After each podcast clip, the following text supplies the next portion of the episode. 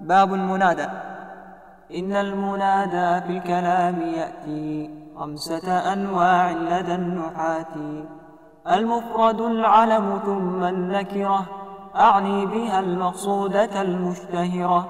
ثم تضد هذه فانتبه ثم المضاف والمشبه به. فالأولين ابنهما بالضم أو ما ينوب عنه يا ذا الفهم.